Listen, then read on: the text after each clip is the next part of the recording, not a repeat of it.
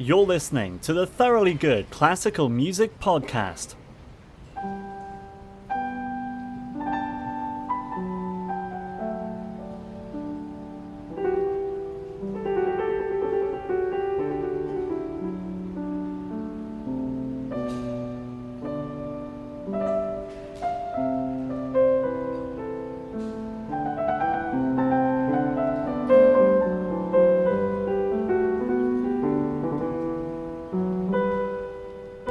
Kolesnikov, who you can hear in the background playing the opening of Bach's Goldberg Variations earlier this year on the penultimate night of the BBC Proms, is, I put it to you, a performer who deserves a thoroughly good badge. Not only because he seems to possess an unfailing ability to make anything he creates at the keyboard sound like some kind of magical creation, but also because he's a game so and so. Full transparency here, when I knew I had a chance to meet Pavel, hailed, celebrated, and applauded at the relatively tender age of 32, I was a bit nervous. And that's why, uncharacteristically for me, I prepared in advance of the interview. No surprise then that I made a point of covering all the important issues with him. After all, someone like him, someone who plays Bach's Goldberg variations, should be able to tackle the tough questions. Tell me what your name is and who you are. I'm Pavel Kolesnikov. I'm a pianist. But who are you? Who I am. Um, myself.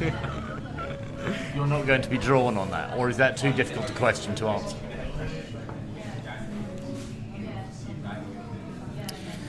well, uh, all sorts of things come to my mind when you ask this question because uh, I was reading something recently on that subject of, well, basically of consciousness and uh, on defining, uh, on the way a person defines themselves.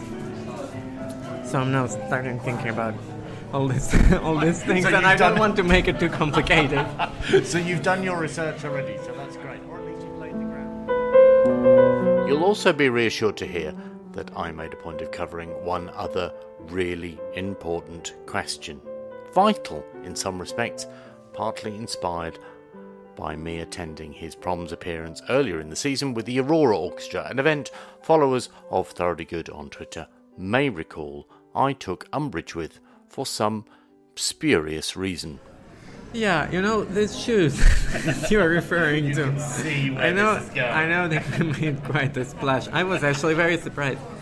I was really surprised, and it was not uh, uh, any kind of statement. But I take, I take what I wear on stage very seriously. I have my thoughts about that. I think that basically there are few elements to it. One is that I think it is very it is very important to wear something that suits the occasion. And as simple as it sounds, it's not very simple because we are now ending up wearing things on stage which we don't wear in normal life at all. And that becomes a costume drama. And this is something that I don't think is right for most occasions. As you'd expect, Pavel is not only game, but considered. A delightful 35 minutes conversation, even if I say so myself.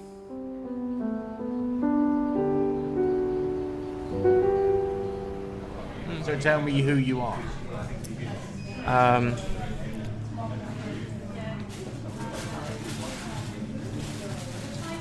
I don't know. There are lots of things. I am this person who grew up in Siberia and ended up living here in London, uh, playing piano and really being very lucky with what I do. In that sense, that I really love doing what I do, and I would not like to have another prope- another profession more than what I have. However, there are lots of things that I really would love to do if I had time. So maybe that describes me in some way. What would you like to do if you had more time? A lots of things. I would like to work in, in perfume industry. I would like to make perfumes. I would like to design things. I would like to be a potter. I would like to be a glass blower. I would like to be maybe a fashion designer. I definitely would like to be uh, a photographer, a theater director, probably film director, and what else? A gardener of sorts. Didn't expect. I didn't expect the list to be quite so long. Um, I'm not. It's quite a long list, and I often think how amazing it would be if we had. Uh, oh, I would like to be a winemaker. Uh, if we had longer life, basically, if we had something like, say, 600 years, and if we were not growing senile after first first few decades, but we would be able just concentrate on one thing very in depth, and then bring it to some sort of climax and closure, and move on to another thing. And I know of some people who were lucky enough to do something like this, even in our short span of life. But I think, unfortunately, for most of us, it takes about a lifetime to perfect skills in one area or another. Do you recall the first time in your life when you went in depth into something? Because it strikes me that you are someone who loves to think deeply, go in deep. You mean uh, professionally or Uh, in, in any aspect of your, your life. I'm wondering where that began. No, I can't answer this question. I always, I feel I. Actually, in that respect, I changed quite little since my childhood. I always was like that. I like to concentrate on things. Are there, I mean, you come from a family of scientists, so presumably that is a family trait. Maybe I was, yes, I think it is a little bit of that. Does it also suggest that it's, it's quite an insular experience? Quite a. Insular experience, an introverted experience. For me, it is. Yes, for me, it is. I am definitely an introverted person, and I like to, to be independent and to, to be on my own, and I get my energy basically from being on my own. I like to, I very much like to be with other people, but sometimes I need to recharge and, and just be. I recognise that as well. Where have you, you know, as your career took off, where have you experienced challenge or resistance?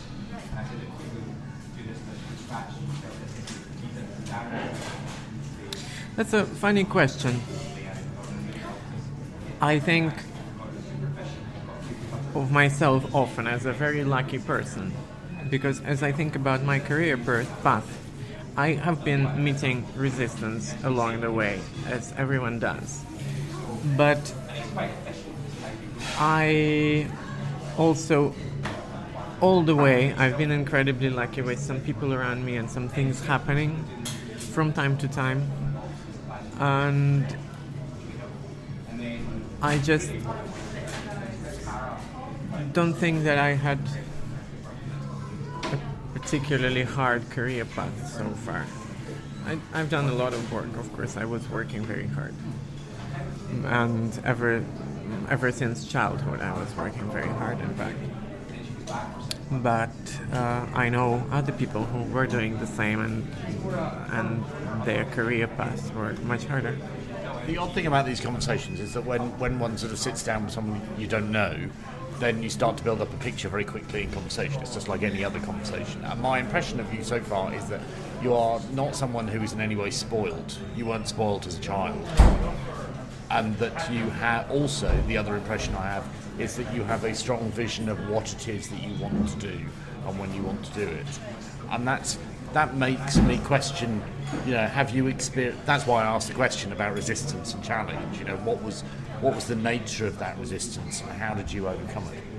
Am I right in those assessments as well?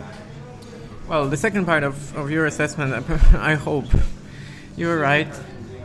I, although it changes from time to time. So of, course, sometimes I have those moments where I, I question everything I do, and I'm not sure if there is any worth in what I'm doing and in myself. Of course, there are those moments, but generally, I think I, or at least in, in any given moment, most given moments, I'm trusting the direction I'm going in. Uh, about being spoiled, I don't know. You know, it's. Oh, are you saying that you might have been? Is that? I think I might. Have, I definitely, I definitely was very loved by my parents. Right, that, but that's different. And maybe that's maybe that's different. I don't know where is the borderline. The thing is that I, you know, I grew up in in this time in Russia where it was for most parents it was just from the material side of things it was very difficult to, to spoil a child because there was nothing. There was absolutely no resources. Uh, and it was i guess if i looked at it objectively maybe it was a rather tough childhood compared to what many children, let's say in different countries at the same time, experienced. But I absolutely don't recall it like that. I really had a very happy childhood. Uh, despite all the difficulties that financial material difficulties that uh, we had at that time and I don't feel that I've been deprived of anything so I don't know if I was spoiled or not what was the nature of that resistance that you talked about? How and how did you overcome it? Uh, sorry, you said that you you had experienced resistance during your career, as many artists do. I'm wondering what the nature of that resistance was and how you overcame it. Well, we can talk about the very basic things, like what it is like to start a career of a musician, what it is like to go through numerous competitions, which I'm not a big fan of at all, and what it is like to be not very successful for a very long time. That is uh, the, the pressure that most of my colleagues experience at some point, and I don't even know if it's a, it's if it's positive pressure. I think it's positive for a little while, but when it when you're under this pressure for too long, it becomes really destructive. And I also seen that on the colleagues of mine who were not very lucky with competitions uh, and things like that, and basically just kicking off, starting off the career. This is really difficult in our profession. Mm, probably I think it is more difficult in artistic professions than other professions because you're never ever guaranteed anything at all. And it's very much about luck. Uh, on the if we go more in depth, then I would say that the resistance or the obstacle or the problem that I am sometimes sometimes it's quite hard for me to deal with is that in our time and in our profession we start questioning the validity of the profession as such. And uh, we start questioning how necessary it is and how much people need that and how long is it going to last and what is the purpose of what we are doing. And this is i actually think this is something quite new. I don't think it exists this these questions that we start asking ourselves and which actually are very heavy burden this is something that has not really existed before, well, the end of the 20th century, really. I don't think it ever was a problem. So this is something new and this is something quite hard. And this is something that keeps coming back, yeah. Uh, what is your recurring anxiety dream, or what is your recurring dream, actually? I have a. I don't have many. I have um, a recurring dream, just remembered about it this morning, about losing my teeth. Losing my teeth. Right, okay. And I think it's quite a common recurring, recurring dream. I had it for ages uh, in my 20s. Now I have it less often, but uh, still had it recently. It's very unpleasant. and and I even looked it up at some point, and I think it has something to do with the danger of being disillusioned or severely disappointed in something. So maybe this is my anxiety. Right. Losing faith. Okay. When did you first start having that dream? Oh, a long time ago. Mm, I think as mm, in my late teens, probably. I mean, it, it, I didn't expect you to tell me that. I'm not thinking about the teeth. I mean, I asked you that question, so I expected that, that kind of answer. But it strikes me that that kind of questioning about the validity of um, a career, which is essentially what you're saying, that's a lot to deal with. Yeah, I think it is. Um, but I don't know if it's also some something to deal with, or it's just Or whether it's something that's created. Is it, is it something that is created by, by a particular mindset? yeah. I, I I don't know if if there's any good in giving this time and thought. or it's better to just completely disregard it. Which I'm, but most of the time, I just I manage to do it, I guess. Um, tell me about uh, tell me about the Goldberg Goldberg variations. Tell me why you have uh, been drawn to these this year and last year. I mean, I know what the process has been. Uh, So you know the, about the collaboration Yeah, with Anne Teresa yeah. the Marker, and all that. So that's basically that was it. This is why I decided to dive into it. Uh, when Anne Teresa approached me, I had absolutely no desire to go into Goldbergs. I never considered that. I was is that because there was a lack of desire, or because it was daunting? What, what was the? Is it something that one avoids? Well, it actually so- never visited m- my mind.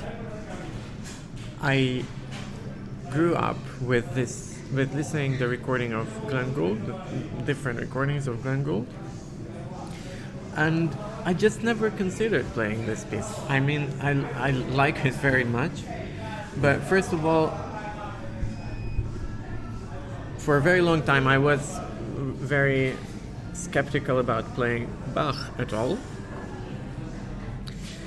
because I, for some reason, I find it more difficult to find a way of playing Bach on contemporary instruments than many other Baroque composers, and at the same time, I don't really consider playing historical instruments, at least at that point, and we can talk about why uh, later if you want. So I was not planning to play Bach, and even, however, at that time when this all happened, I started thinking that maybe I should. And I started looking for an entry point. And I was thinking about doing the three part uh, inventions. And then I got this offer. And my first reaction actually was no. I, I thought that this is something, this is a little bit too mad even for me to, to start, basically to start playing Bach because I never, almost never played any Bach on stage. Uh, to start playing Bach with one of the most important pieces he has written. I thought it was silly. Then I started looking at the piece and I realized that, in fact, this piece belongs to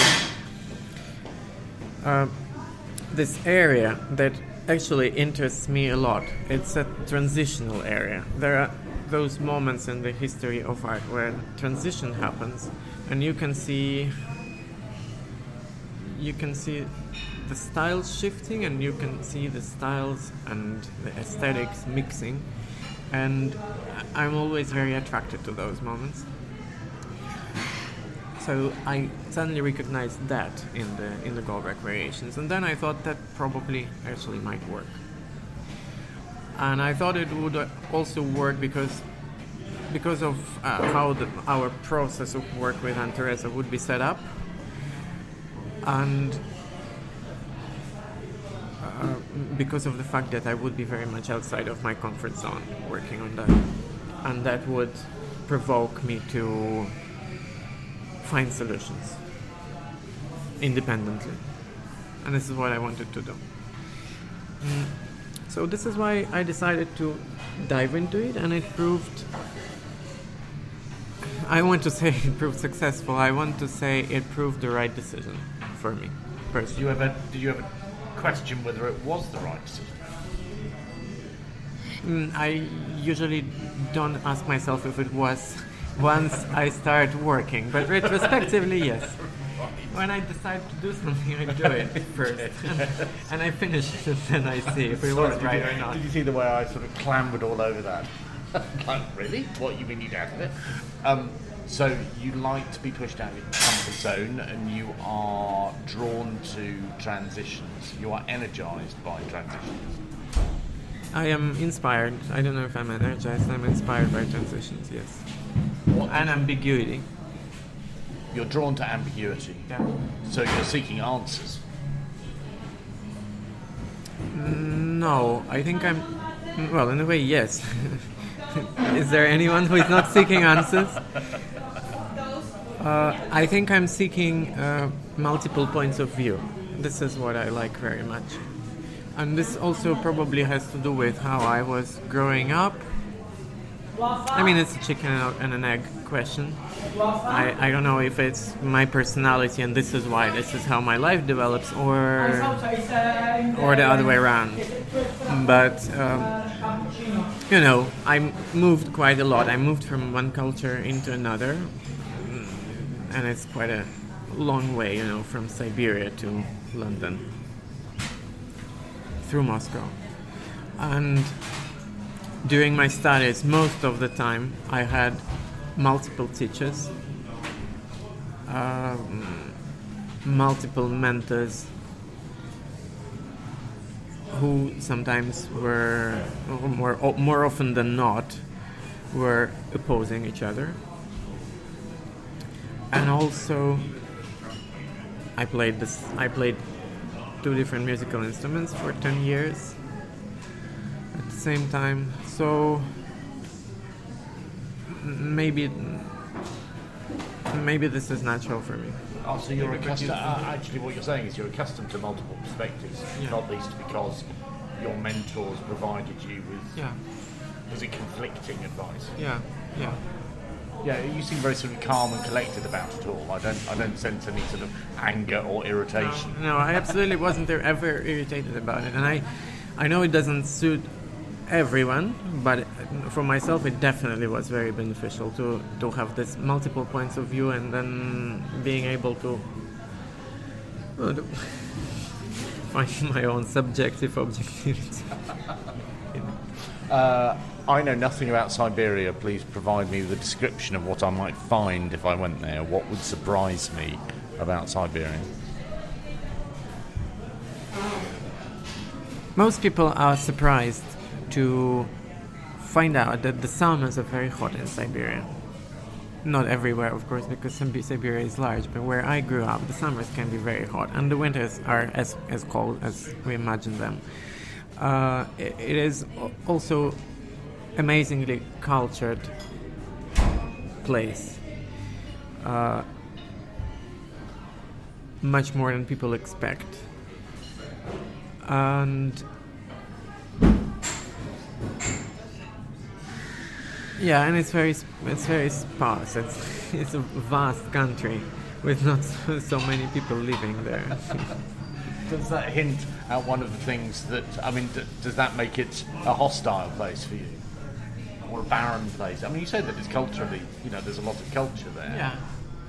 Is it somewhere that you anticipate returning to? No, because uh, n- no. To be honest, I, I, I cannot imagine doing that. Be- because maybe it's for the same reason that we were just talking about about the multiple points of view. Because I like, I actually like living in very big cities, and there are not so many that I can imagine myself being in. I mean, I, I cannot really imagine going to a smaller place than London. Uh, and that's because, again, such places they provide you with a lot of independence by way of choice. And in places like Siberia, you don't really have that. Maybe, I don't know. It's a complex question. It's also very much about, uh, you know, some very simple material things like the fact that it is very difficult to get to places from Siberia, and with the career that I aspire to have, is uh, it just wouldn't be possible. It wouldn't work. Uh, it strikes me as well that you would have been in living in London at a point in time when you were exposed to multiple perspectives, certainly politically. Yeah. Did you what what were your and not that I'm wanting it to be political, but did you? I saw a country fracture, or at least it's fracture. It's, it's Yeah. fault lines sort of exposed. What Well, did I- you see? I was amazed how quickly it happened, and how strong it is, and how many things are exposed, and how how much it exposed the similarity of people's habits and reactions regardless of the place they live in. So of course I am I have no choice but comparing the situation to certain situations in the in the uh, in Russian history. and it's quite remarkable how similar this process processes are regardless of the of the place. Did you at any time feel like? I mean, my sense is that you wanted to be in London, that you are drawn to London. Did you at any point during that time think, actually, this is not the place for me? I don't feel welcome. No. No, I, Musically, I can see that you would feel welcome, but I wonder whether sort of culturally.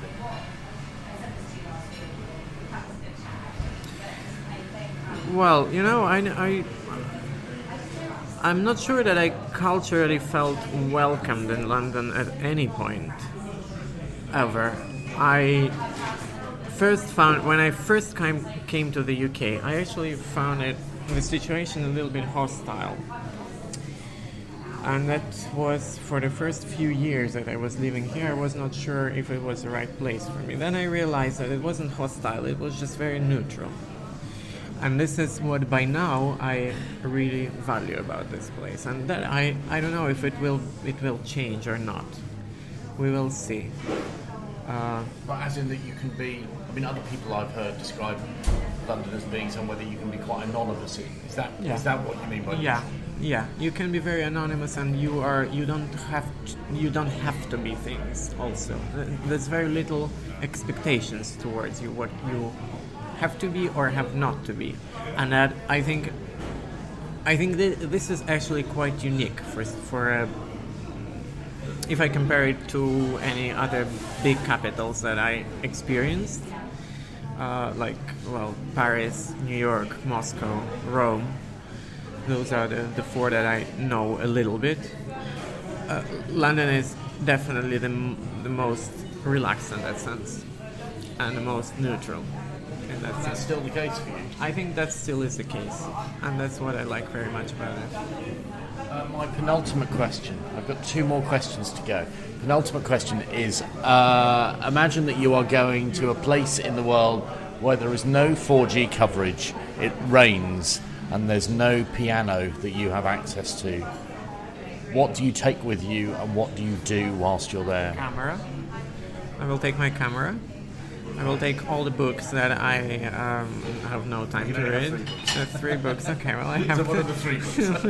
Sorry, I should have. I will structure this question better. Three books. Uh, my camera definitely.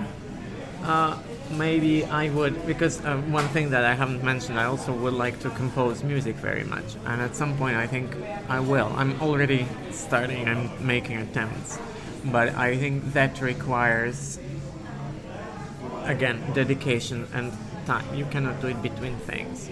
So I would definitely take uh, you know the instruments of music writing with me. What are the three books that you take? Oh gosh. Yeah, you see, I'm dog with bone. But I won't let this kind of thing go. I don't know. I don't have a. mm, Will you just pick There's a book. off the shelf? There's a book. Yeah, I would basically I would pick them, pick them off the shelf. The books that I wanted to read, but I, I have not read at the moment. This big fat books that I really want to read is uh, one is Francis Bacon biography. Uh, another one would be Andrei Bely, St. Petersburg. Uh, third one. I hadn't realised you were quite so tense. The third one, I don't know, maybe maybe a big album with a biography in it of either Bellini or El Greco. Uh, you mentioned earlier on that your uh, one other career that you wanted, would consider is fashion design. Yeah. Does this account for your love of stylish outfits on stage? Yeah, well, it's connected. I just I And I shoes. like. I want to ask you about shoes in particular. Yeah, you know these shoes you are referring You to. can see where I know, this is going. I know they made quite a splash. I was actually very surprised. I was really surprised, and it was not uh, uh, any kind of statement. But I take I take what I wear on stage very seriously. I have my thoughts about that. I think that basically there are few elements to it. One is that I think it is very it is very important to wear something that suits the occasion. And as simple as it sounds, it's not very simple because we are now ending up, particularly male performers, we end up wearing things on stage which we don't wear in normal life at all. And that becomes a costume drama. Yes. And this is something that I don't think is right for most occasions.